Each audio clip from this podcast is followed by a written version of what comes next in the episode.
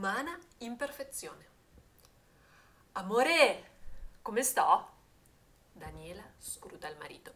Lorenzo vorrebbe rispondere che con quel bikini l'augusta consorte sembra una foca spiaggiata, ma l'amore coniugale e lo spirito di sopravvivenza hanno la meglio. Stai benissimo, tesoro. Sua moglie, che ama la follia, sia ben chiaro, darebbe il meglio di sé chiusa a forza dentro una muta da sub, possibilmente con la maschera che copre l'adunco naso e le pinne che mimetizzano due piedini lunghi come gondole veneziane.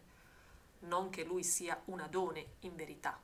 Le maniglie dell'amore, assieme ai boccali di birra e all'allergia dell'insalata, lo rendono un tricheco di tutto rispetto.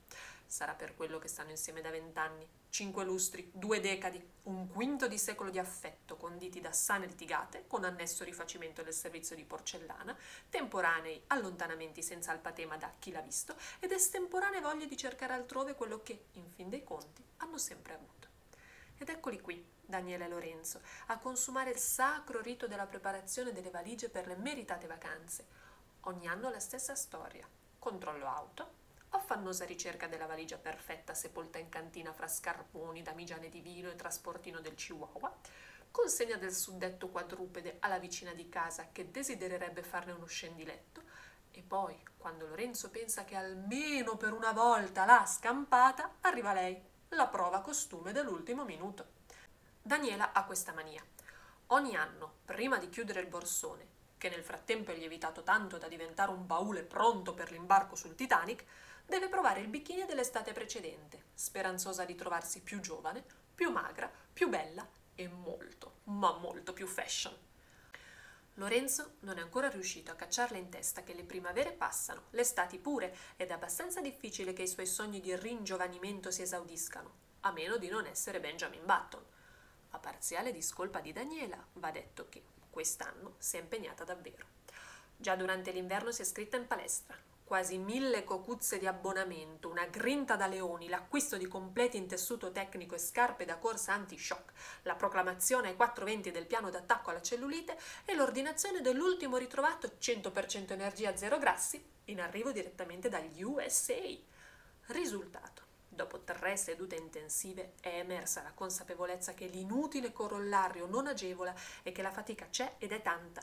E così l'ultima goccia di sudore della ciclette ha fatto traboccare il vaso, equipaggiamento in soffitta e abbonamento nel riciclo della carta. Lorenzo ha provato a contestare la precipitosa decisione, cercando di infondere un po' di costanza nella moglie già immersa in una tazza di cioccolata calda con panna, ma non c'è stata preghiera, ragionamento, ricatto utile a convincere Daniela a riprendere in mano l'asciugamano in microfibra e la borraccia blu elettrico. Poi è stata la volta delle creme contro la buccia d'arancia. L'unica differenza tra il prima e il dopo è stato il passaggio dalla frutta ai budini. Due belle cosce coperte di una sostanza gelatinosa e dello stesso colore del pudding alla vaniglia, ma profumata di menta come il dentifricio e arricchita dalle famose alghe del Mar Morto. Anche qui, ogni commento di Lorenzo è stato vano.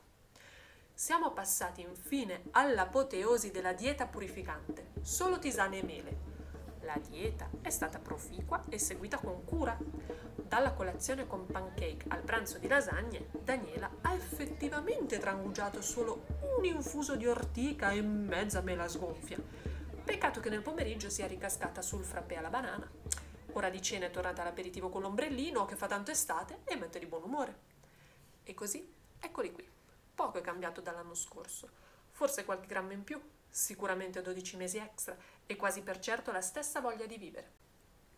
Daniela guarda il marito e sorride. Amore, vieni a provare i boxer. Non c'è che dire, l'umana imperfezione è proprio bella.